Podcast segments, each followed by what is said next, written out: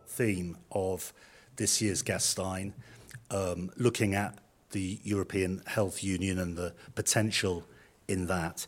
And we think, those of us working in cancer, that the Beating Cancer Plan, it could be a forerunner. The success or otherwise of Europe's Beating Cancer Plan will probably give us a strong indication about whether we can work across borders in Europe over the medium term to long term to reduce inequalities in health across the board and not only in cancer. It's good to be back in person after 3 years. In 2019, the three organisations involved in hosting this session were here, and we've been virtual ever since. Back in 2019, the EFPIA Oncology Platform and the European Cancer Patient Coalition, as well as the European Cancer Organization, were calling for a European Cancer Dashboard. That was ahead of the consultation on the Beating Cancer Plan. And, of course, the Beating Cancer Plan led us to the concept of a Cancer Inequalities Registry that we'll be discussing later. In this session, we're going to have two panel discussions. I'm pleased to be joined by Thomas Hofmarcher from the Swedish Institute of Economics. We'll welcome Thomas. Ivana Cattaneo, who represents the EFPIA Oncology Platform as their chair, and Andreas Hadjilambous, the president of the European Cancer Organization, an eminent professor in oncology nursing. You can probably tell he's my boss. So welcome to Andreas, Ivana, and Thomas. And later in this session, we'll be joined by leaders from the European Parliament, from the European Commission, from OECD, and from the WHO. And very importantly, we'll be hearing more about the patient voice and the patient view of inequalities in cancer care. Now, we want this to be a dynamic session with the audience that we have here in Gastein and all of you watching online. There's a slide on Slido, which we're using throughout this Gastein event. Slido.com, you use the keyword LUNA, and that's where you can feed in your questions, whether you're with us here in the room or with us online. And I'm pleased to say that Anna Teufel from the Young Gasteiners team is sitting in the corner watching over us, and we'll be gathering those questions together and bringing them into the debate with our two panels today. Before we get going, we wanted to tell you a little bit about... see if I can go to this slide, the European Cancer Pulse, which is going to be launched in November, and as you can see on the screen, is a new data visualization tool to track inequalities in cancer and improvements across Europe.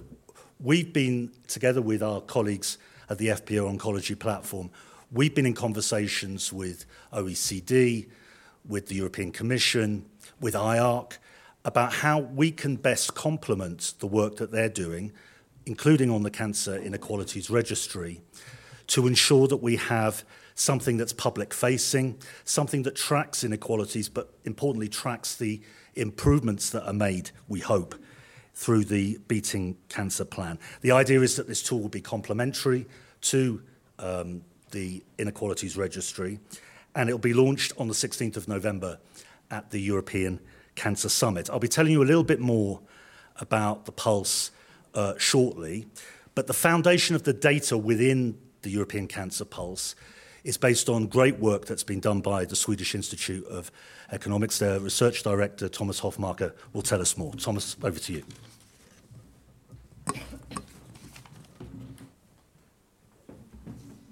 Thank you, Mike, for this introduction. Schönen guten Morgen. Good morning, everyone. It's a great honor to be here today. So my name is Thomas Hofmarcher.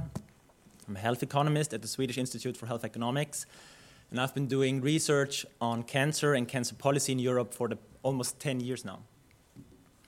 And I'd like to start my presentation by reminding ourselves why the fight against cancer is so important. So between 1995 and 2018, the number of new cancer cases in Europe has increased from around 2 million cases to 3 million cases per year, a 50% increase. At the same time, the number of deaths has increased by 20% from 1.2 to 1.5 million deaths 20% is less than 50%, so we actually see from that already some improvements that have been going on during the past decades. So more and more patients are surviving cancer in Europe, and that's a great thing. But what this graph here also shows you is what would happen if we would stop fighting cancer. If we would stop fighting cancer, then purely our expected demographic development, our aging populations in Europe, will drive up the number of cancer cases to 4 million, almost 4 million by the year 2040, and the number of deaths to 2 million. And we don't want that. We don't want to get there, so we have to do something. And I'd also like to put these numbers a little bit into perspective. That's done in the box to the bottom right. So here it says that almost half of us will at some point in our lives get a cancer diagnosis, which is why cancer is so scary to so many people. But we also know that 30 to 50% of all new cancer cases are actually preventable because they're caused by modifiable risk factors like smoking, alcohol, obesity, infection with HPV. We also know that cancer is the second leading cause of death in Europe right now, and it's the second leading cause of disease burden, always behind cardiovascular diseases. But we also know that in some countries, cancer has now already claimed the top spot. And apart from the disease burden, cancer causes also an economic burden on our societies. So our research at IHE shows, for instance, that in the year 2018, we probably spent around 100 billion euros on cancer care. And 100 billion euros might sound like a lot, but it's actually just 6% of our total health expenditure that goes into cancer care. We also calculated the indirect cost of cancer, so the productivity loss that arises from the fact that cancer patients are on sick leave, have to retire early, or die prematurely. And those indirect costs amount to around 70 billion euros. They have been decreasing over time slightly. That is due to the fact that survival has become better over the past few decades. There's also informal care costs. They're more challenging to estimate, but they amount to around 30 billion euros. So the total impact of cancer on our societies, around 200 billion euros per year. So apart from, I hope that you understand now that the fight against cancer is important, but what's also important is to tackle cancer comprehensively. So we need to focus on the four key areas of cancer control. Those are the circle on this graph here. So that we need to focus on prevention, early detection, which includes screening, on diagnosis and treatment, and on survivorship. But we should also not forget the aims of cancer care. So we want to reduce the risk to get cancer, and we want to improve cancer survival and the quality of life of patients. So that's why I added this box at the top saying contextual factors, the burden of cancer. We want to reduce the burden of cancer. But we also want to reduce inequalities, and we want to support research and access to innovation, because without access to innovation, we won't see any more progress in cancer care. And that's why there's this second gray box at the bottom where we say it's also important to think about cancer governance, about how much we're spending on cancer care, and about having good and appropriate data on cancer care. And data is really important. We really need to start measuring and assessing cancer care. We already can measure a lot, and on this slide, on the left, I'm showing you some examples of inequalities in cancer care in the EU. So, for example, the 5-year survival rate for breast cancer ranges from 89% in Sweden to 74% in Lithuania. The HPV vaccination rate among girls, 97% in Malta, but only 2% in Bulgaria. It's crazy. Same thing for screening rate for breast cancer, 95% in Sweden, which probably explains why Sweden also ends up at the top when it comes to the survival rate. Only 9% in Romania, access to new cancer medicines, 100% in Germany, 15% in Latvia. So enormous inequalities in the EU. The European Commission, as Mike has said in the introduction, already attempts to showcase some of these inequalities in its European Cancer Inequalities Registry. Don't worry. So that's the numbers are stunning, right? Yeah, so shocking. Yeah. So this inequalities registry is a website. You can go in and see some of these inequalities. And this registry, it's part of Europe's Beating Cancer Plan. The plan was launched in February last year, and it's a great accomplishment. This plan, I love it. It's very ambitious, also with 10 flagship initiatives. But my concern with Europe's Beating Cancer Plan is really that, even though we have these ambitions, healthcare policy and especially healthcare provision is the exclusive competence of the member states. Mm-hmm. So in order to achieve these ambitions, reach these goals that the plan sets out, the plan also needs the buy-in from the member states. And there are two positive examples that I want to highlight. So both Romania and Czechia launched new national cancer plans earlier this year in reference to and modeled on Europe's Beating Cancer Plan. That's great, but those are only 2 out of 27 member states. So we would like to see 25 more member states doing the same thing.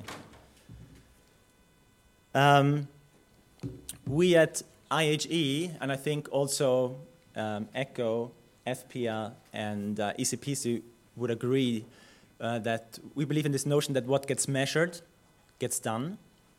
So in reference to the slide that I showed you before with these 4 key areas of cancer control, so these 4 circles, if you remember, and these 2 gray boxes, we have done some systematic research at IHE in collaboration with Professor Niels Wilking from the Karolinska Institute in order to systematic work in order to pin down what we ideally want to measure when it comes to cancer care and what we can measure already currently in terms of quality of cancer care in Europe. So in the column that says measurable, you see there's lots of green color. Green means we can measure things. There's also a longer version with a bit more indicators that are red, but I just couldn't fit them onto this slide. And this slide also shows you a comparison with what is currently in the Commission's Inequalities Registry. You see that it's quite slim in some areas. So we believe there is room for improvement for the Inequalities Registry, but we also believe, as Mike said, there is room for some complementary attempts to really map the current situation of cancer care in Europe in a comprehensive way. So in conclusion, I believe it's really high time to systematically measure and assess the quality of cancer care in Europe with relevant indicators. And we need to improve the data collection. So on the slide before, you saw that there was lots of green in this column called measurable, but there are still some important gaps. And what's maybe even more important is that we need timely provision of data. So we would like to have now data for 2021, but in many instances we have data only for 2014, 2018, 2019. We want to have up-to-date data. And we also want to be able to track data over time in order to hold policymakers accountable for the promises, but also for external stakeholders like all of us to help health policymakers achieve their ambitions. Because let's face this: the fight against cancer, it can only be won by pooling all of our brains and working together. So with that, I'd like to conclude my presentation. Thank you very much for listening. Let's thank Thomas for his presentation.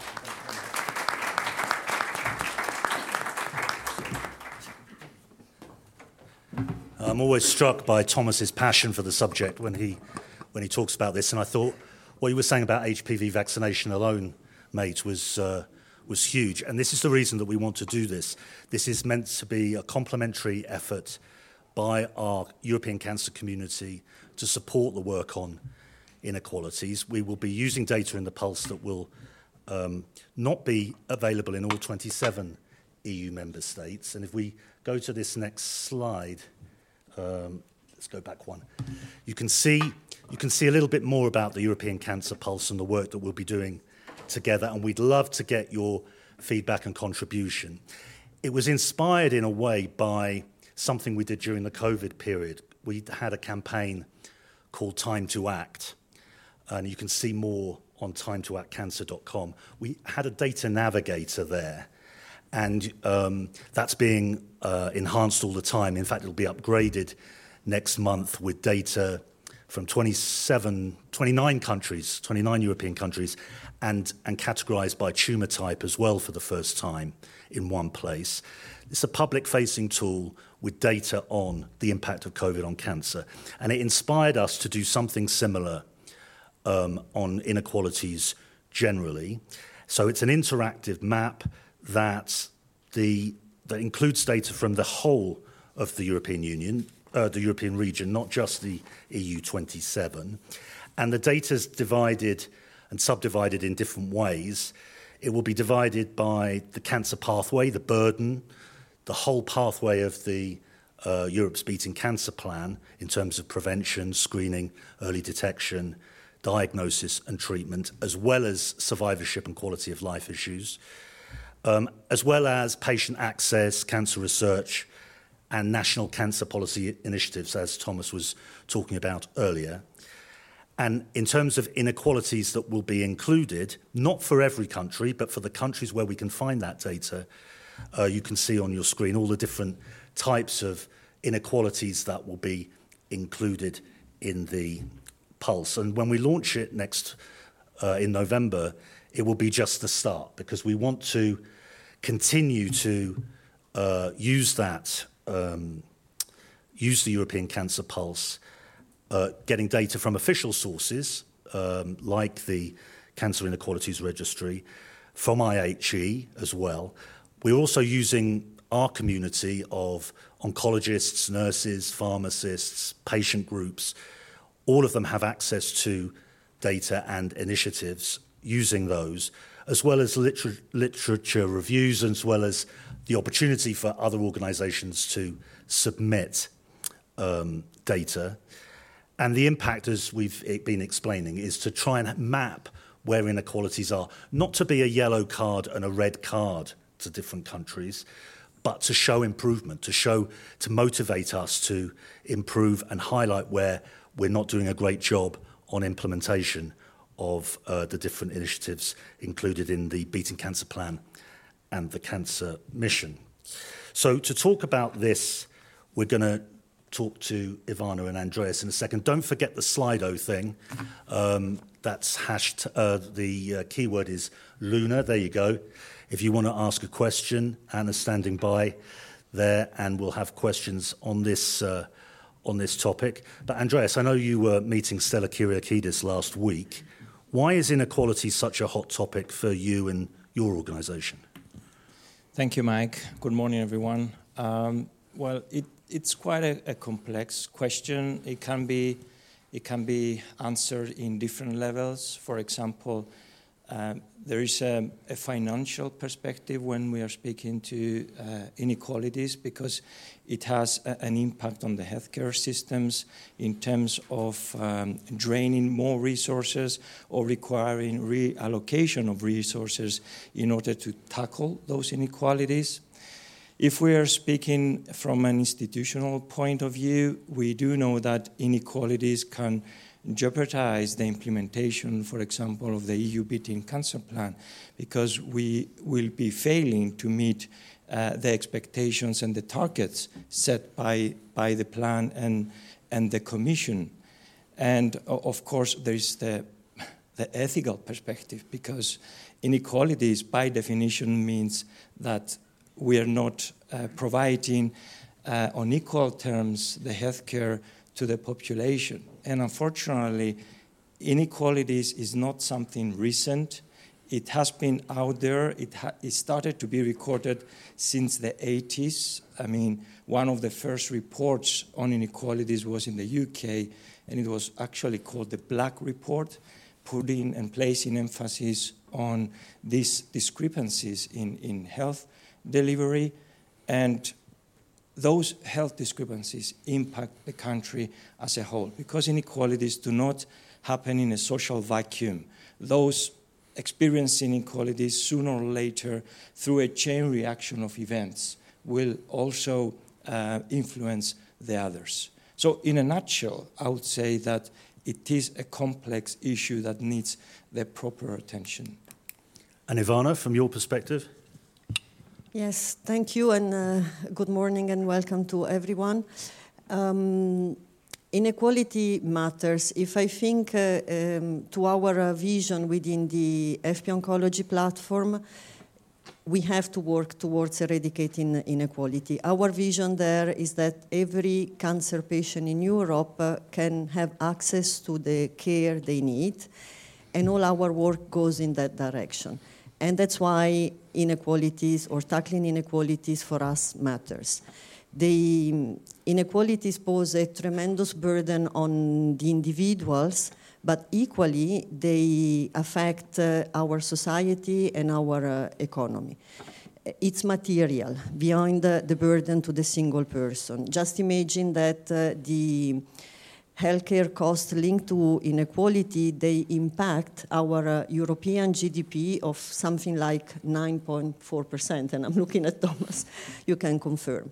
Conversely, and there is always a good news in life, if we would be able to reduce the gap in life expectancy by 50%, there as well we would have a positive impact on the European GDP in the range of 4.3%, something like that. So we have a case. We need urgently to act against inequalities for the burden they represent on individuals, but also for the burden they represent on society. And we can start from cancer, because as we heard from Thomas this morning, cancer is responsible for 1 out of 4 deaths in Europe. It's the second leading cause of death after cardiovascular, and unfortunately, if we don't do anything, it is projected to be the leading cause. So that's something really we would not like to see, happening. At the same time, we know that 40% of the burden that this disease poses can be tackled, can be preventable in a way if we work with timely access to screening, to diagnosis, to treatment, to care and cure. But unfortunately, Europe is not one. So across Europe, the probability of having a timely diagnosis and timely intervention varies tremendously. It's really like somebody said, a lottery of postal code. Depending on where you live, you can have faster access to cancer knowledge, diagnosis, cure, or you can even have no access at all. And I think this is just unacceptable. I think if we want to talk about Europe, if we want to talk about the founding values of our Europe and talk about solidarity, until when we have inequalities around, this cannot happen. That's why I think there is a case for all of us to get together, pull forces, row in the same direction, tackling the true root of inequalities, as you said, working collectively together with the European institution, and really tackling them from the root, so not just the apparent cause, but really the determinant of the inequalities. And honestly, we can do that. Because in this moment, if I think to everything which is going on in Europe, from the European Cancer Plan, the Cancer Mission, the Pharma Strategy, the European Health Data Space, the Health Technology Regulation, we have all the ingredients to do that.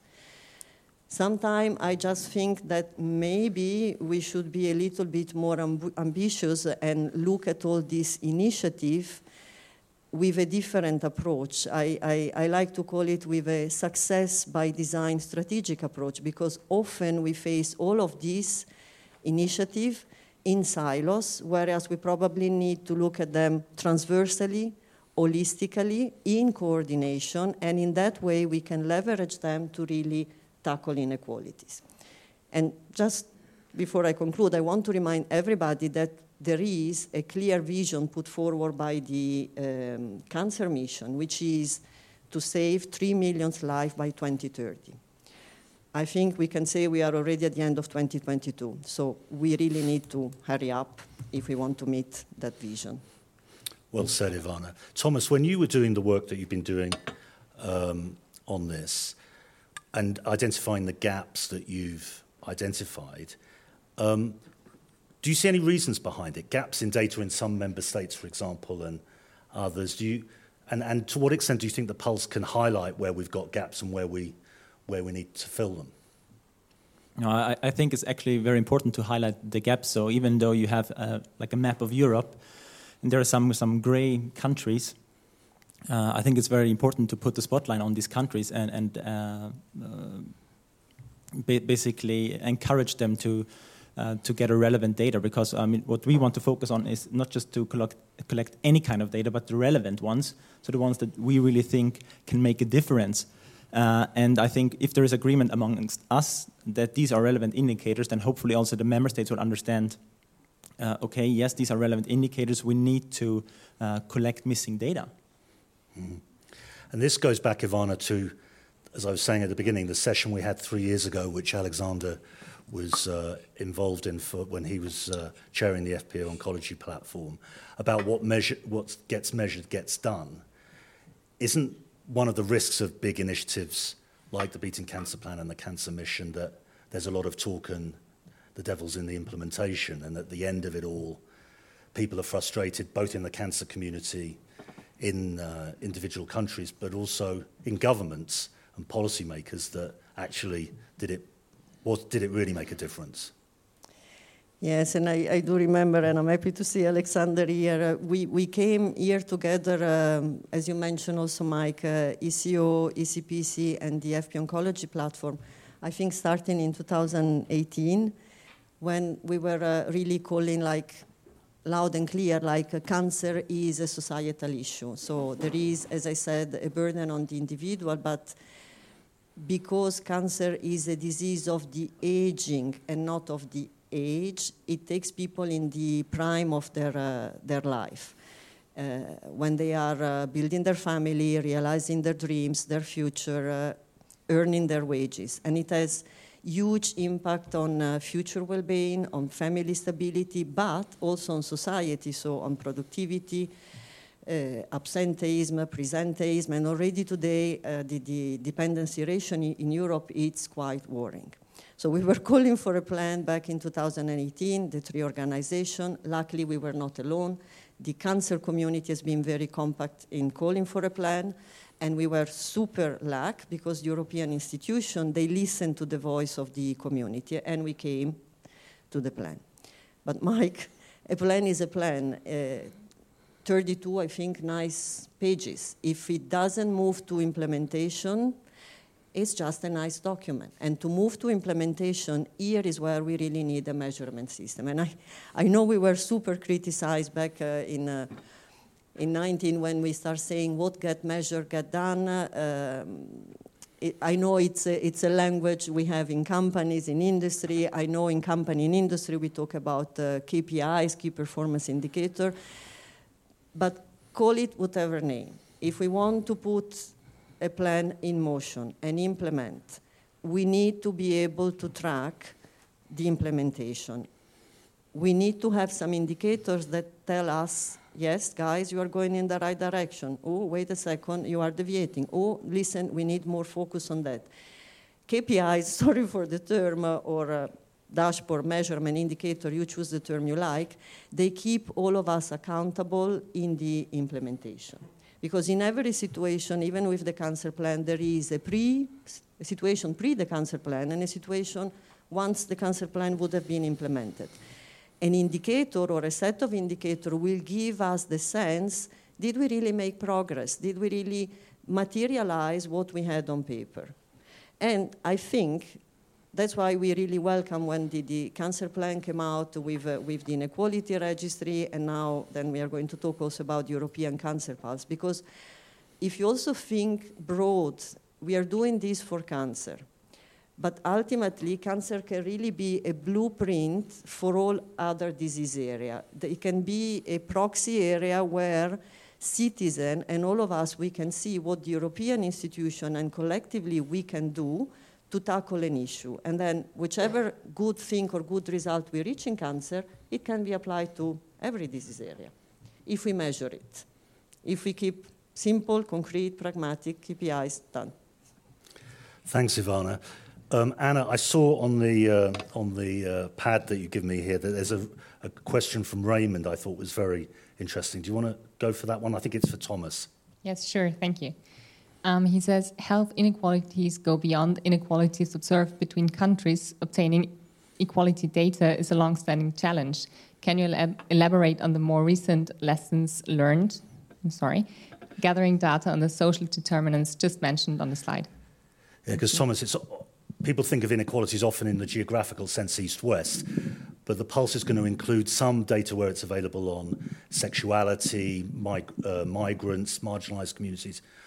How difficult it is to gather data on that?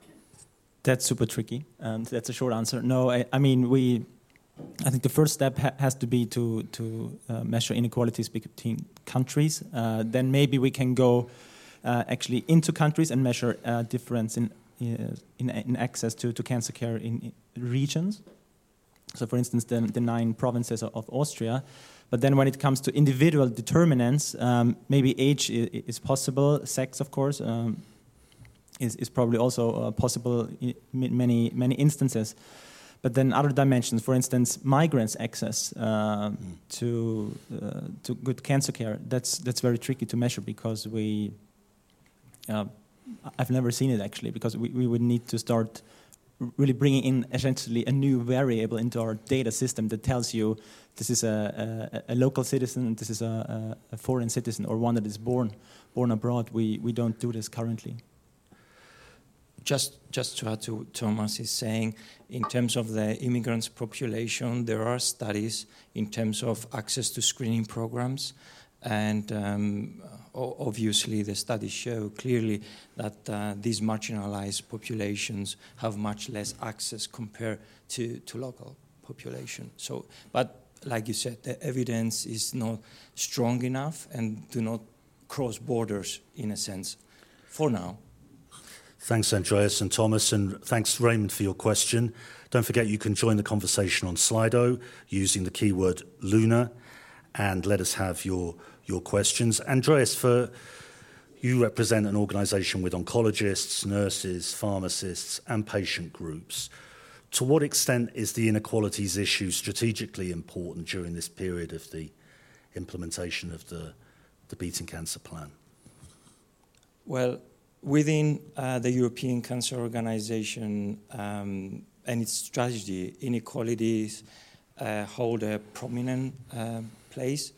For example, in our strategy since 2020, when we reformed the strategy of the organization, we have a specialized network of people and member societies emphasizing and placing efforts in tackling inequalities across the cancer care continuum. It's called the Health Inequalities Focus Topic Network, and this network is active on the ground, but also on policy level. And as early as 2020, our network has launched a report, It Can Be Done, Beating Inequalities in Healthcare, introducing specific steps and issues that policymakers both on the EU level but also on a national level could focus on in order to facilitate tackling inequalities across the continuum.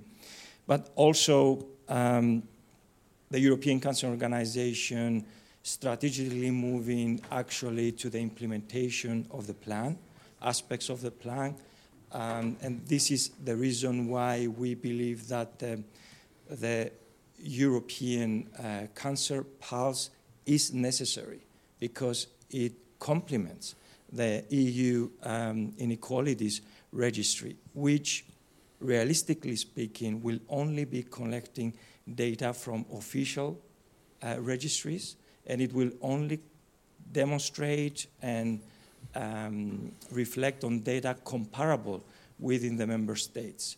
So a lot of data, as Thomas already mentioned, as Ivana and Mike mentioned, a lot of data will remain unrecorded.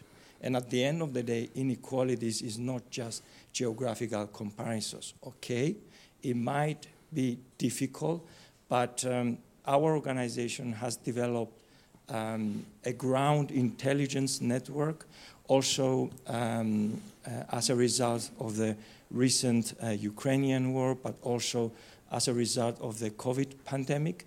So we have the tools to collect those data in order to build a more comprehensive picture of inequalities across Europe and not just in the EU of 27 member states. Thomas, there's a couple of questions there that we've seen coming in about patient experience and patient reported outcomes. Where does that fit into the data that is available on inequalities? Yes, so that was one of the red areas, unfortunately. So we're really lacking good and comparable data on patient experience, quality of life. There are, of course, some bits and pieces, but it's nothing that is available systematically. Also, so another question on access to biomarker testing. For that, for instance, we have more systematic data, so that we can measure. But when it comes to the patient experience, I believe we need to do a lot more. And Ivana, there's a question here from Tillman I saw from MSD about how do we turn the European Cancer Pulse away from being a yellow card, red card scoring system which punishes or appears to punish individual countries towards an encouragement, towards a proactive but supportive encouragement to reduce inequalities. Yes, and thank you for the question, because the intention of the European Cancer Pulse has never been to be an antagonist of the inequality registry, first of all, and has never been to be a yellow-red card, as you said, but more really a tool to say, listen, are we focusing on the right things? Are we really tapping into the knowledge which we collectively have? And we need to be evidence-based, so with the data that we have, which action we can do. So, as you know, the two things I would like to say. When we have indicators, the indicators, they can be a little bit normative. So they are not a law, but they somehow have a power to cluster around themselves some focus, some attention, capacity, capability, money, and then they steer action in a certain direction. At the same time, a set of indicators may become a little bit complex, so that's why it's also important with the Cancer Pulse that we speak the language of my neighbor, the citizen. They need to understand what we are doing. So the intention for us is really to complement what is there in the inequality registry, but also to send the message that, yes, we are all rowing in the same direction. Citizens are understanding, if they want, what is happening, and we can all really focus on the indicators that matter. And by focusing, I believe a lot in the collective knowledge, so there is a lot that people can bring to the table in order really to not to focus on the issue, but per se, but to focus on the issue to find the solution. So not to have a yellow card, but really to say, okay, bon, realize we have an issue here, we have a problem, what can be done? And that, in that sense, we were also calling for the indicators to be forward-looking. So yes, to measure the past, what we have, but also to steer the future, which solution can be there. Ultimately, as we were discussing this morning, I think it's clear to many of us that the true enemy is cancer. So it's not a fight east and west, one country against the other, one institution, because until when we lose time in penalizing each other, yellow card to each other, the true enemy out there, cancer, is going to win. So the indicator may also cluster all our willingness, no judgment, just evidence, act on that, go. Because 2030... it's just in 8 years from now, so we need to hurry up. In a second, I'm going to go to Anna, because there's a couple of questions, one from Ines and one from Mark, around prevention, which I'd like to come to. But first, Thomas, did you see the question about housing and the inequalities around? There's lots of housing data, apparently, and could that be used, data on housing and where people live and the kinds of areas that they live? To what extent could that be used in terms of the social aspect of inequalities in cancer care? Yeah. Okay. Yeah. Maybe this could be like an approximation to capture vulnerable groups, because you know, if we know or can be certain that they live in certain areas, and you can measure outcomes in these areas, then we can more easily be well measure their how well they do in terms of access to cancer care. So maybe that could be a possible way. But I think, well, from a research perspective, I think it's very ambitious to do it this way. Well, I think we'd like to find out more about it for sure. So whoever contributed that question, please come and talk to us afterwards. Anna. Thank you. Ines asks, as around 40% of the cancer burden is preventable, shouldn't the focus be on cancer prevention and also measuring inequalities with cancer preventable risk factors such as viral hepatitis? And do you want me to read the Mark's question as well? Between prevention, screening, treatment, and post-cancer care, is inequality evenly spread, or do geographics move at different speed between these areas? Is there one area that improving would make the biggest difference? Andreas? Well, it's thank you, Mike. They're very interesting questions. I would say that the efforts, as the Inequalities Registry point out, is across the cancer continuum. So I would say, in terms of impact, as Mark is addressing the question, I would say that if we manage to minimize or eradicate inequalities in terms of prevention, obviously the impact will be much more in terms of outcomes comparing to the others. But also screening. I would say those two could have a huge impact. Thomas? So, I mean, I agree with Andreas, but I think it's really important not to start cherry-picking and picking one area over the others. It's really important to address cancer comprehensively. And prevention, yes, it's very important, but the thing with prevention is that if we, for instance, start to reduce smoking rates now, they're already decreasing, in men at least, in Europe, but the effect of decreasing smoking rates will only translate into reductions in the number of lung cancer cases in about 20 years from now, because a smoker that is 35 years old will not get cancer when he or she is 36 years old, but when he or she is 55 years old or 60 years old or 70 years old. So we have to consider this time lag. But this also means that we really need to invest in prevention now as much as possible, but realizing the effects of that will materialize in 10, 20 years from now. But during this time, we should not forget about the cancer patients that have cancer right now. So only focusing on prevention doesn't make sense. We need to focus on those patients that have cancer right now, improve diagnosis and treatment and survivorship. Thanks, Thomas. Final word from Ivana before we go to our guests who are standing by. I just wanted to pick up on this point on prevention, which is super important, and thank you, Thomas, for underlining the fact that we need to act on the entire continuum. I like numbers, as you may have noticed. 40% is preventable. To me, always sound like 60% is not. So to me, is if we want to succeed, we need to work also on the 60%, so we really need to continue to work on research, on bringing innovation to Europe, on keeping Europe at the forefront of innovation, because we are talking about inequality within Europe, but there is the serious risk that Europe is losing ground compared to other parts of the world. And that will not make me happy, because I am a European citizen. I don't want to have inequality already at the start, before even our regulator access intervention that are coming to Europe. We need to continue research, because unfortunately for cancer, there is a genetic origin. There is a lot that we don't understand collectively yet.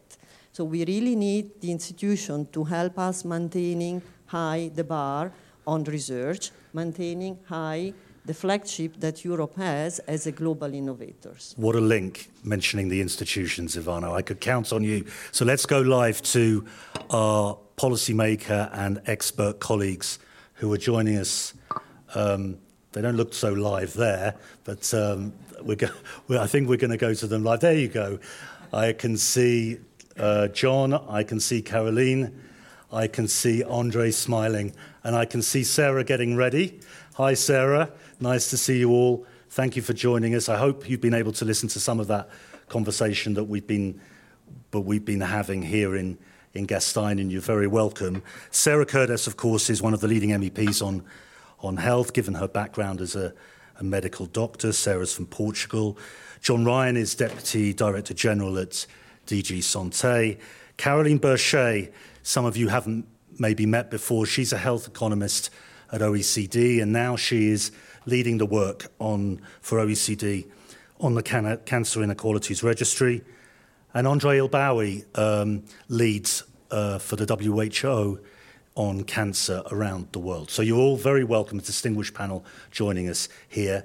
Sarah, I know you are shooting off at some point to the Envy Committee, so interested to hear from you first. And also, many of us have been following with interest what's been going on in the COVID committee, where the Special Committee on COVID, where you play a leading role. And of course, inequalities is all has been historically about the national competence issue and the question of cross-border intervention by the European Union. Do you think that COVID has helped establish the cross-border collaboration needed in healthcare? And how do you think we can thinking about this moonshot idea of European Health Union, how do you think we can translate what happened during COVID into beating inequalities, not just in cancer, but across healthcare? Sarah.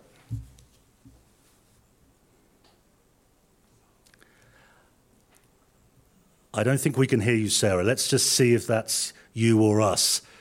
Of course, I tried to start without the unmuted microphone. Sorry. No worries, Sarah. Welcome. Good morning, everyone. It's such a pleasure to be here with very interesting discussions. I tried to follow a bit the previous panel.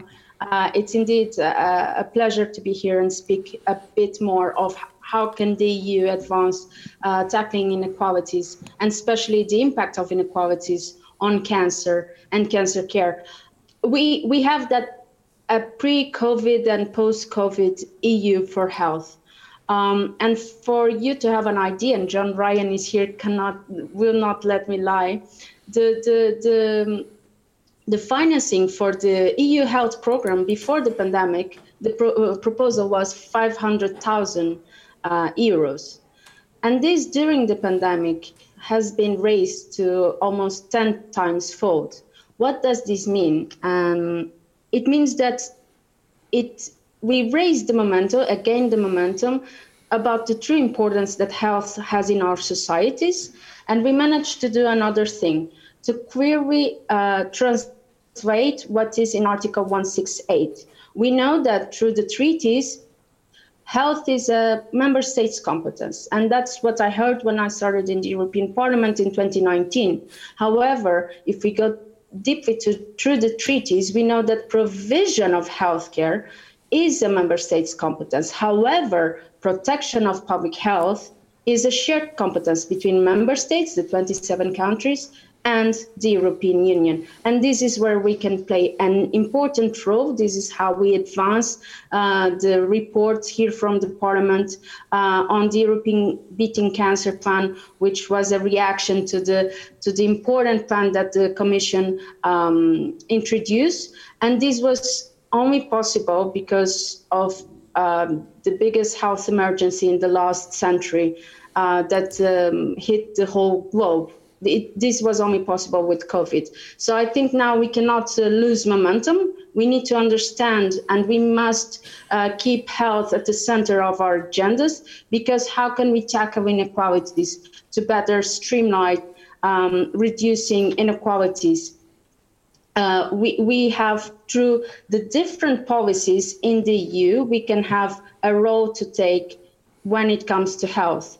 If we have a health in all policies approach, we can understand that if we legislate, and the EU has competence on that, if we legislate on the quality of the air we breathe, on the quality of the water we drink, on the exposure to risk factors for instance, environmental risk factors, on exposure to other non-risk factors for cancer, such as regulating tobacco products, regulating substances that are harmful for the development of cancer. We all have competence on that, and this is where we can act in order to reduce inequalities. Of course, I can unveil more specific topics on this, but I think the most important part here is to understand that we still don't know, half of the risk factors that cause cancer, half of the causes of cancer are unknown.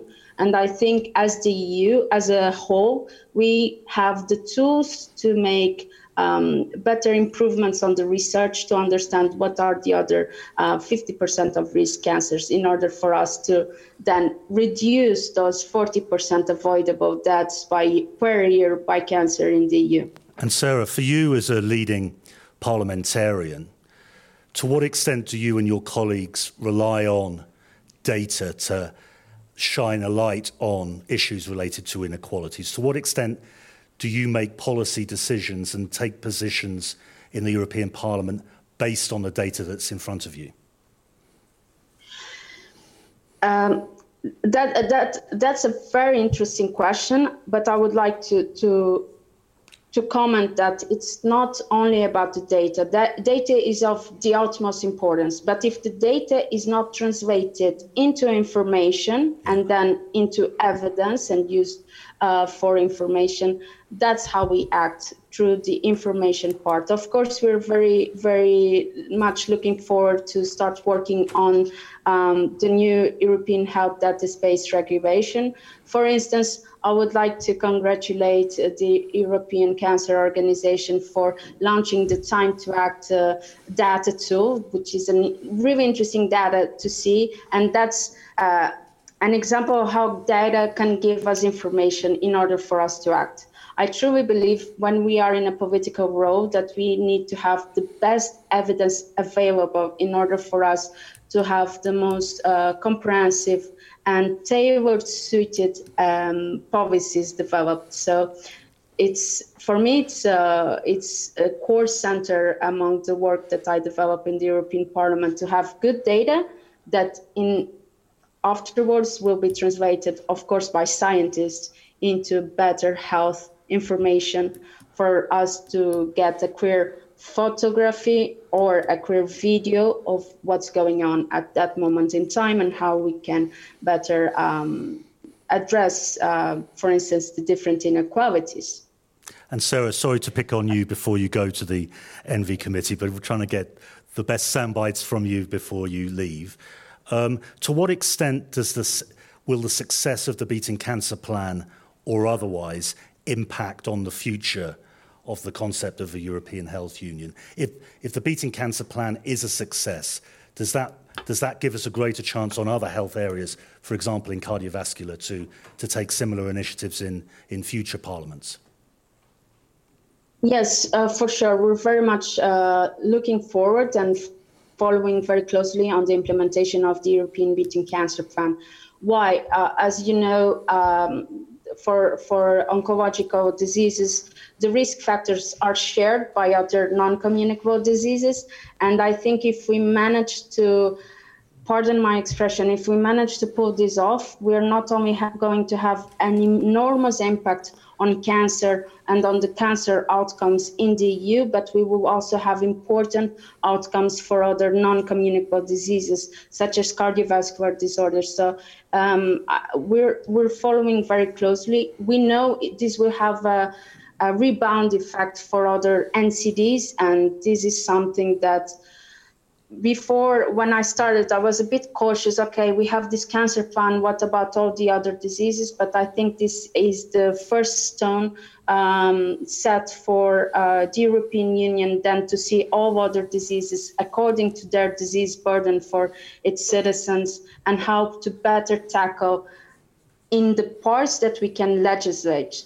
meaning in the risk factors. We can reduce exposure to risk factors. We can legislate in order to increase exposure to protective factors. We can legislate for people to have, or we cannot legislate on provision of care, but we can set some of the guidelines on what needs to be done in regards to prevention, on regards to treatment, on regards to follow-up, to right to be forgotten, for instance. This is something that it has already been a legislation in Portugal that I hope other member states can follow. And it's very important for an oncological patient to have that opportunity, the right to be forgotten when it comes to its integration in society. So just to unveil the potential of this plan in the EU health legislation. Sarah, thank you for joining us, and thanks for all you do, not just for the European cancer community, but across healthcare, speaking up for patients across and citizens across Europe in the European Parliament. Thank you, Mike. Thank you, everyone, for having me. Thanks, Sarah. Let's go to John Ryan now, Deputy Director General at DG Santé.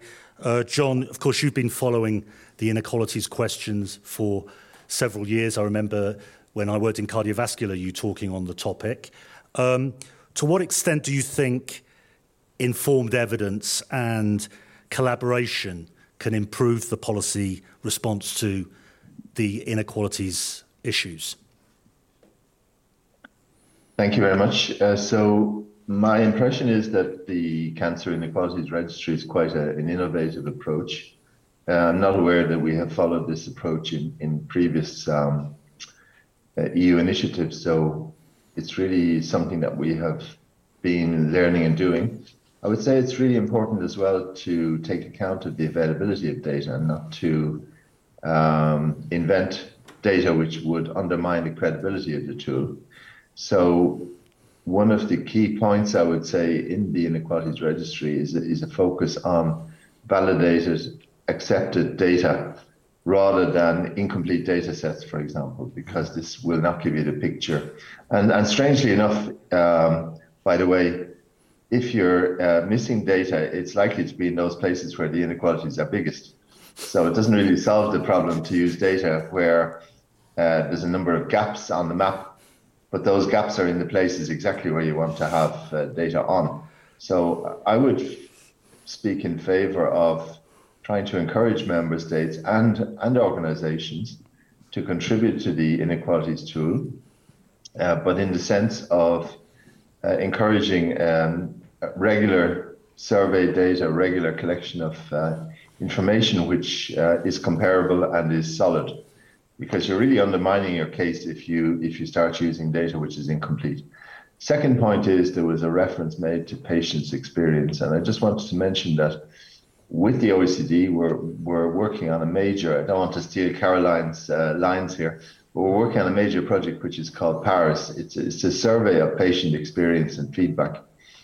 And during the Health Committee of the OECD, very soon we'll be hearing the first results from the pilot project. Now, the OECD is not the EU in the sense that the OECD is a collection of countries with high GDP and well-organized health systems. So the European Union has a more variable setup, I would say. And therefore, we would need to see whether the PARIS initiative on patient recorded experience is something that we could scale up at the European Union level, but that's really why we're supporting it, just to see this approach. Third point is in relation to the cancer plan. Now, there were a lot of remarks made about, not having enough data to measure the inequalities. I would say, and repeat a point that has just been made by our colleague from the European Parliament, many of the items in the cancer plan are actually of a legislative nature. And therefore, it's not really a question of measuring the inequalities, but measuring the implementation of that legislation. I mean, I don't want to go over the list again, but we have regulations on air quality, which will have an impact on, as we know from the recent conference in Paris, there's a close link there between air quality and cancer. Carcinogenic substances in the workplace. Everybody has to go to the workplace. So why is there is a European regulation on carcinogenic substance in the workplace? Same with tobacco. Same with the right to be forgotten, which we're developing at the moment. Same with alcohol labeling. Same with the European reference networks. Same with the European health data space. And same with the reform of the common agricultural policy. All of these examples are legislative examples, and in principle, they should apply equally across the 27. So I think that's an important point to make, that some of the items in the cancer plan are things where there might be an inequality to be measured at national level, but many are based on a legislative process. And my last point in relation to the effect on other non-communicable diseases. Let me just mention here that the Commission has launched something which is based on the cancer plan, but which covers a number of other non-communicable diseases. It's called Healthier Together. And the idea is to try and draw on the links between non-communicable diseases and their determinants. So, for example, as our colleague from the Parliament was saying, there are many common determinants for non-communicable diseases. It doesn't really make sense to have a silo approach. That's why we have the cancer plan on the one hand, but we also have a plan which looks at implementing the SDGs, the Sustainable Development Goals, through targeted action on non-communicable diseases. Thank you, Mike. No, thanks, John. Let's go to Caroline, since you mentioned the work that OECD is doing. Caroline, could you tell us a little bit about how you're going about the work that you're doing for the Commission and what you're finding, what you're seeing in terms of inequalities in cancer across Europe. Caroline. Thank you, Mike. Thanks for the invitation. It's a pleasure to be there. In the context of the Europe Beating Cancer Plan and with the support of the European Commission, the OECD works on two different outputs to shed light on cancer inequalities. So the first output is a series of country cancer profiles on cancer care and prevention. So one for each EU member state, plus Norway and Iceland. So these cancer profiles will be published quite soon in February 2023. And the second output is the production of an overall report on the state of cancer care and prevention in the European Union, to be published by February 2024, so 1 year after the publication of the cancer profile. So maybe let me just focus on the production of the first output, the cancer profile, and to explain the objective of these profiles and the methodologies that we use at the OECD. So in terms of objective, we want to identify trends in cancer burden and cancer care between and within EU countries and Iceland, Norway, to showcase disparities and highlight inequalities. So these cancer profiles will provide both cross-country and country-specific knowledge on the state of cancer care and prevention in each country. So this will contribute to evidence-based policy making in Europe. In terms of methodology, we first rely on a combination of quantitative data from existing data sources, so from Eurostat, for example, OECD Health Statistics, Globocon, and other sources. But what is important to know is that to identify country-specific information and ensure a good understanding of the context in each country, we conducted a series of interviews and focus groups last May 2022 with national stakeholders having expertise in policy, epidemiology, and cancer care.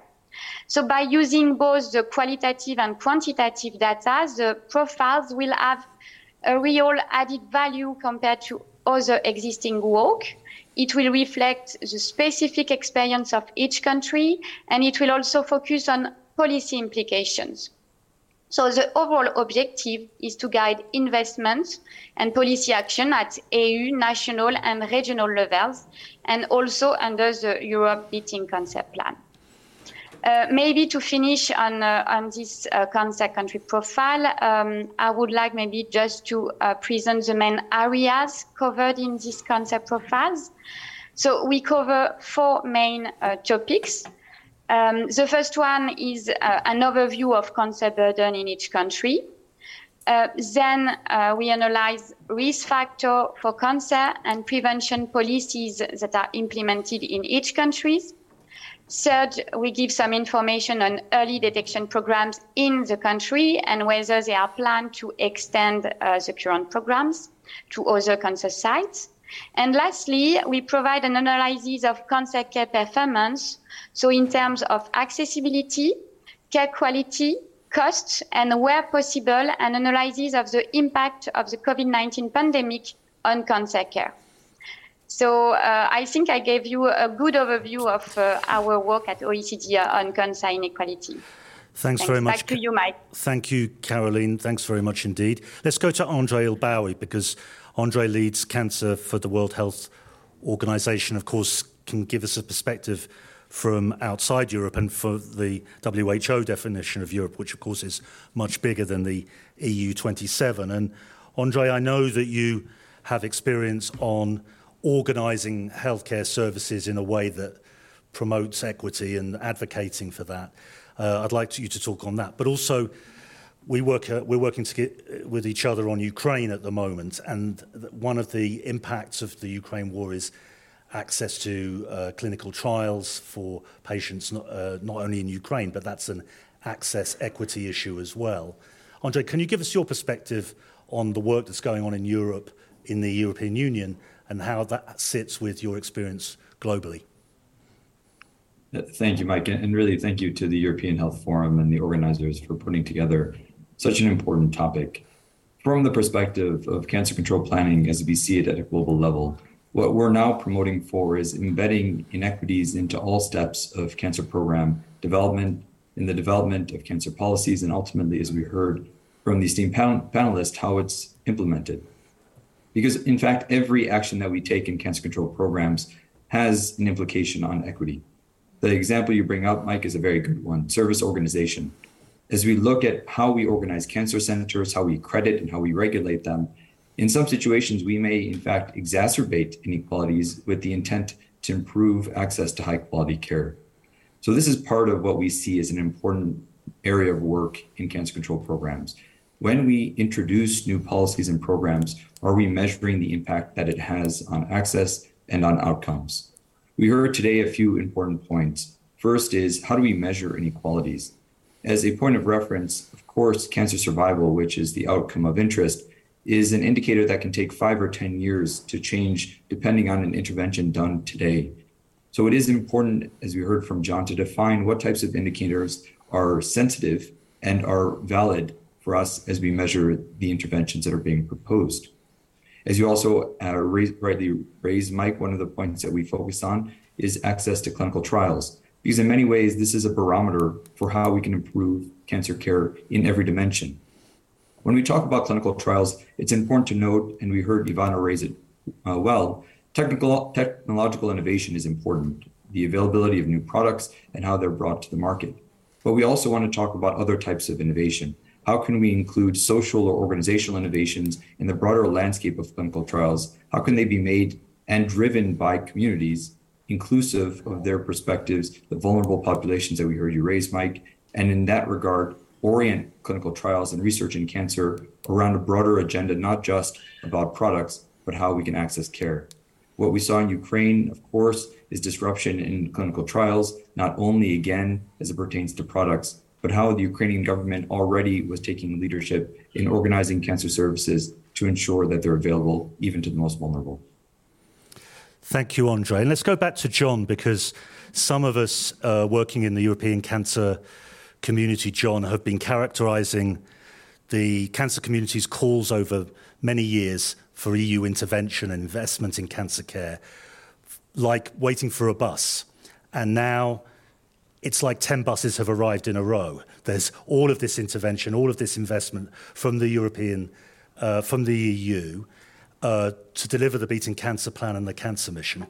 How do you think DG Santé is holding up on the implementation side of this? Because in big initiatives like this, you would know better than anyone, the devil's in the implementation. How is your self-assessment on how it's going?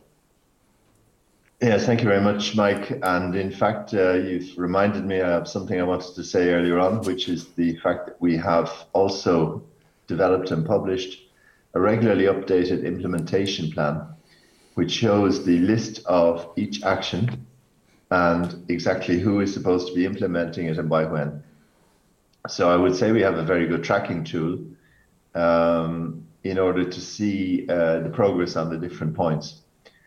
Now, you talked about a whole series of buses arriving at the same time. In fact, from our perspective, we tried to spread these things out a little bit because, of course, it's difficult to manage 5 or 6 legislative changes all at the same time. So, for example, the alcohol labeling initiative will be coming a little bit later than some of the other ones, for example, on tobacco. So there is a differential implementation schedule, I would say, and that's a public document. So everybody can look at it and say, well, this is not true, or that you've forgotten that. We would welcome feedback from stakeholders, and it's regularly updated. That's one point.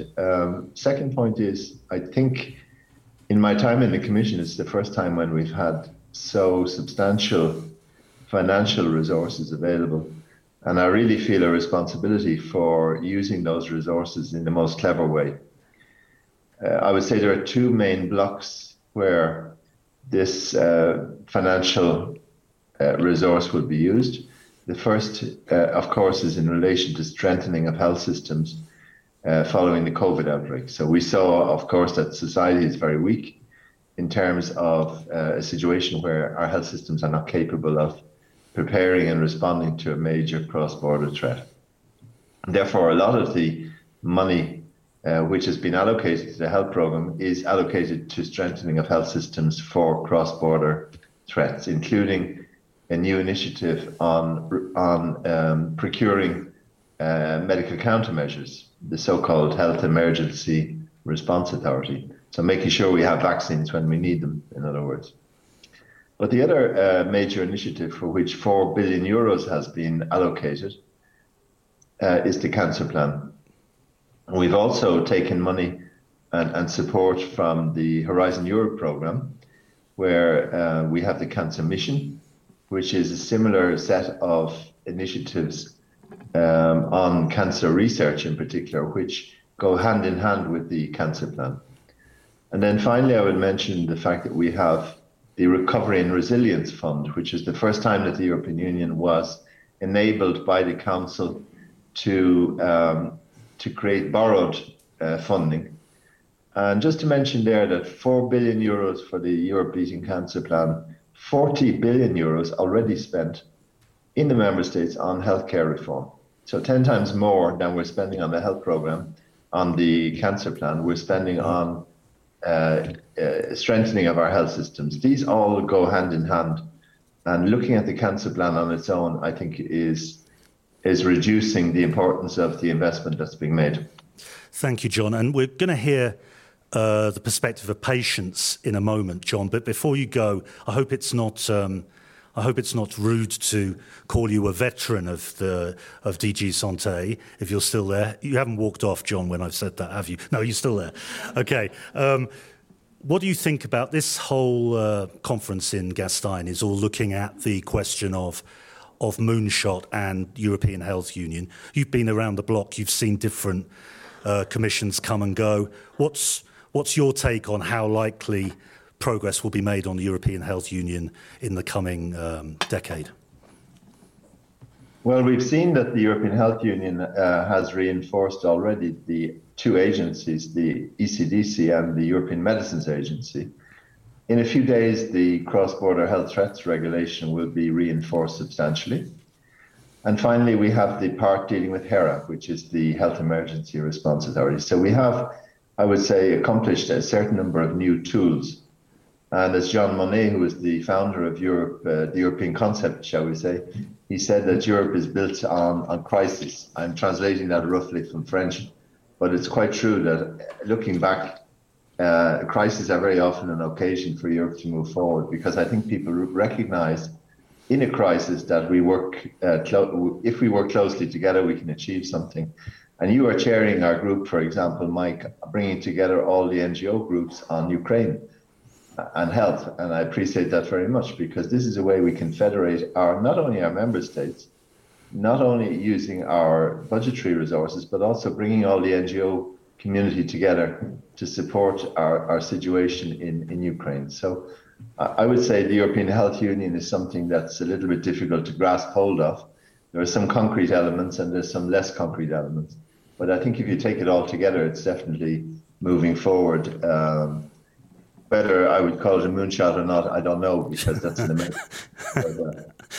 Well, thank you, John, for being so open, and to our other guests, to Sarah, who is now in the ENVI committee, and to Andre Ilbawi from the WHO and Caroline Berchet from OECD. We're very grateful for your time and insight and transparency. Now let's go to the European Cancer Patient Coalition, because, Adela, you've been working on a survey of cancer patients that, on the inequalities issue, that you'd like to share with us. Adela. Good morning, and thank you, Mike, for the introduction. Well, I would like to start by saying that the social inequalities in cancer have been actually defined for the very first time in the European Guide on Quality Improvement on Comprehensive Cancer Control, which was the outcome of the joint action on cancer, the so-called CANCON guide. And this initiative ran between 2014 and 2017, and the ECPC was also a partner. And within this guide, the social inequalities in cancer are defined as health inequalities that span the full cancer continuum and involve social inequalities in the prevention, incidence, prevalence, detection, treatment, but also survival, mortality, and burden of cancer and other cancer-related health conditions and behaviors. And the fifth chapter of the CANCON guide, called Tackling Social Inequalities in Cancer Prevention and Control for the European Population, describe actually the main areas when one can find inequalities in cancer care, namely the fact that in Eastern Europe, the mortality rates for many cancers are above the European average. Then the fact that Western and Northern European countries also have social inequalities in cancer care, such as low survival rates for lung, colorectal, and ovarian cancers in the UK and Denmark, as compared to Norway and Sweden. At the same time, the guide points out the fact that some European countries have inadequate access to surgery, to radiotherapy, and essential and personalized medicine treatments, and also that access to innovative treatment interventions are also inadequate in some European countries. So yes, inequalities are a fact at present. And here in this slide, I just added some concrete facts, some numbers about disparities in cancer screening across Europe, and why I chose particularly cancer screening. It's given the attention that that cancer screening receives at the moment at the EU level, with the revision of the screening recommendations. So what do we know is that the 5-year survival rate after treatment is about 52% in Eastern European countries, compared to 63% in Western Europe. Also, cervical cancer incidence and mortality rates in Romania are 3 times higher than in other European countries. For breast cancer, countries such as Bulgaria, Romania, and Estonia have the 5-year survival rate between 75-78%, while Nordic and Western countries have the same rate between 82 and 87%. Therefore, back in 2018, the European Cancer Patient Coalition, together with EOTC, have started a survey to map the legal provisions in social and employment laws afforded to people with cancer. And the survey pointed out some challenges faced by the cancer patients in different member states, namely patients undergoing acute treatment, cancer survivors, and also patients with advanced metastatic cancer, and including also, of course, their carers. This survey was called the Europe of Inequalities, Social and Employment Matters Related to Cancer Care. And one of the main aspects that it showed from the start is something that was actually well debated here a few minutes ago, namely the fact that there are social inequalities in cancer incidence and survivor, both between and within European countries. But there are also some other important aspects that the survey showed, namely that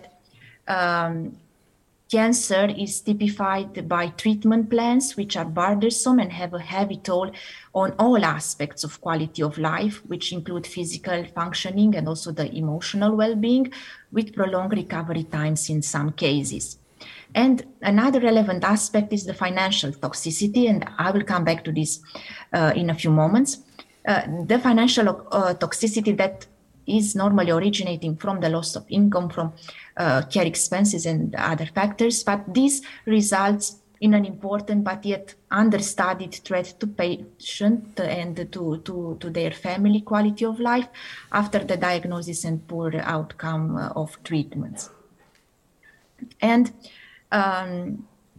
the survey responses revealed that there are considerable discrepancies in policies and practices across the countries surveyed. In terms of the cancer disability and the benefits for patients and carers, the survey pointed out that a diagnosis of cancer does not automatically trigger benefits entitlement for patients.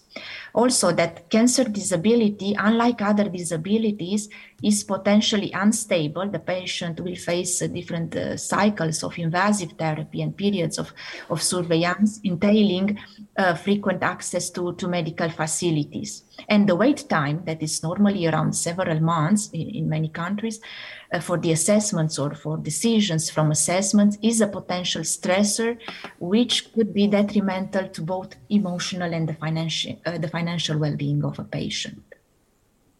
Then, of course, the employment issues, because despite an EU-wide commitment to equality and human rights at work, the employment rights of people with cancer appear to be very different according to the country, because the entitlements to paid sick leave are very variable across Europe, because a diagnosis with cancer does not prompt a guaranteed period of paid leave, regardless of the severity of symptoms, of the prognosis, of the treatment, or the after effects.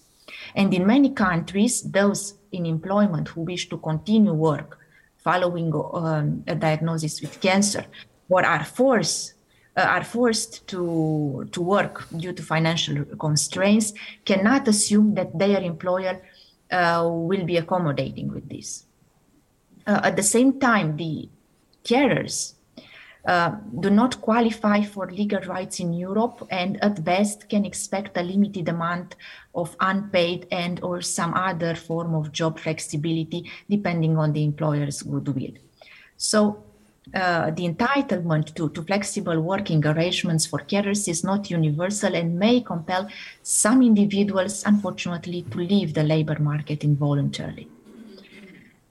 Then the self-employed workers, unfortunately, are much more financially vulnerable than the employees when diagnosed with cancer, because frequently, the self-employed are treated as more self-sufficient than the employed ones, and those without private insurance are left to actually fight for themselves. So some in these circumstances, some may be forced to continue working when they are not fit enough to do so, or rely on disability benefits. So only few governments offer some support to those caring for a person with cancer. regarding the pension rights. There is often some government compensation for periods of ill health, which unfortunately result in gaps when calculating pension contributions. And it's the same also for the carers, because only a limited number of countries offer some similar provisions for carers, but overall, carers of people with cancer can expect some loss to their pensions as well. And another very important aspect, as I mentioned earlier, is the financial toxicity, the financial discrimination against cancer patients and survivors. And this is an important project, the European Cancer Patient Coalition. Dr. Françoise Monnier, that is a member of our scientific committee, leads on this at the European level. What we know is that only in few countries, providers of financial products and services have a duty not to discriminate, but the extent to which compliance with this occurs is definitely uncertain. Mortgage and leasing arrangements appear to be less affected by cancer diagnosis per se, but are anyway affected by reduced ability to pay, which can be a secondary effect of a cancer diagnosis, and also by discriminatory access to collateral insurance policies. And the right to be forgotten law, unfortunately, is not yet widespread, and it tends to apply in specific countries like France, Belgium, Luxembourg, the Netherlands, Portugal, and very recently also in Romania. Adela, so, Can we just finish in the next minute on your presentation? It's very interesting stuff, and we'll make sure that your slides are available to the audience. We're just finishing up the session now, so maybe you could conclude. Yes, so I want to point out that the results of this survey have not been presented yet. However, we are updating the information, and we hope that this will feed in well in the Inequalities Registry. And I truly believe that it's policy that leads the way and can drive the change in this matter. And in this sense, ECPC advocates for very important aspects that are directly and indirectly linked with addressing inequalities in cancer care. And one relevant aspect that has not been mentioned or is normally forgotten is the investment in health and digital health literacy, which because an individual's health status depends pretty much on their level of health literacy as well. And of course, there are other aspects regarding the patient lack of information about how they can access the European reference networks and how they can benefit from them, and also the need to have comprehensive cancer centers where cancer patients can access multidisciplinary oncological services. And I would like to conclude by saying that yes, inequalities can be tackled in order to make the EU a better place for the cancer patients. And we are talking about the EU where equality is and has been a value for a very long time. And with this, I would like to thank you for your attention. No, thank you, Adela, and very interesting information from cancer patients there. I'm going to ask the panel for a one-sentence summary on the issue, on what we've heard in this session today. I'm going to also ask the tech team to put up the final slide, if we can, on the European Cancer Pulse, which will be launched on the 16th of November. Andreas, let's start with you. Just one sentence? Yeah. Okay. But you're the boss, so let's make it two. Okay. So from what we have heard today from everyone, we come to conclude that inequalities are out there. They're very complex. It needs a heavy level of data in order to have relevant decision making, both on the EU level but also on the ground. We shouldn't be forgetting that inequalities is not just about the numbers. Each number represents a change in somebody's life, and that we should never forget that. Thank you. Ivana? 2 sentences. I have a question. I have a question for everybody.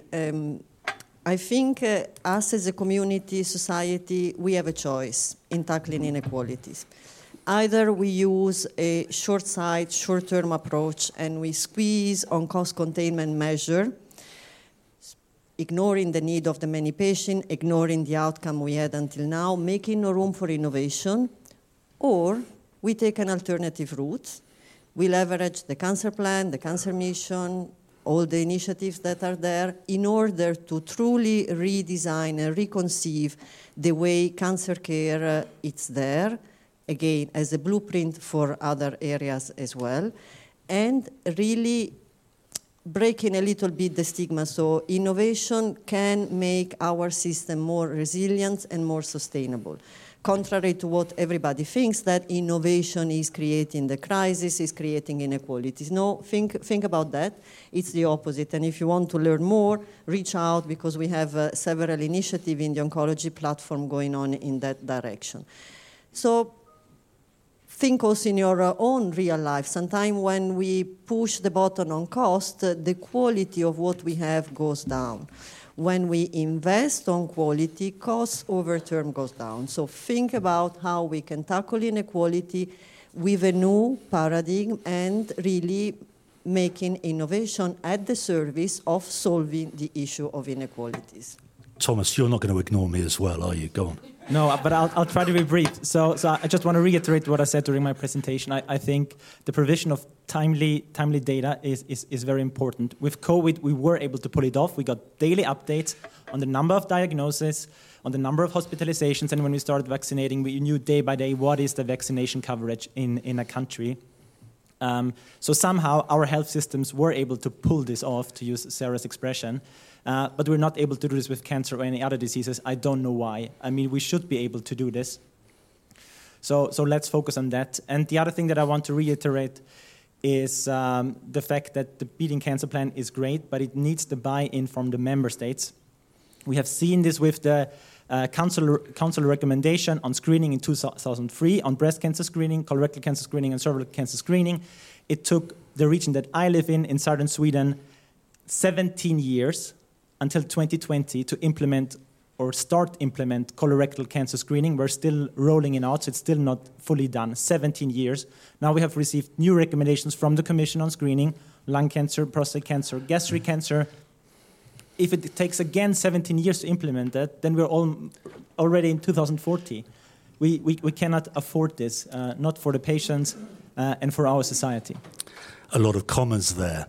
Well, listen, thanks to our panel here. Thanks to Anna for keeping me under control and making my life easy with the questions. Thanks to all of you here in Gastein for joining us bright and early this morning.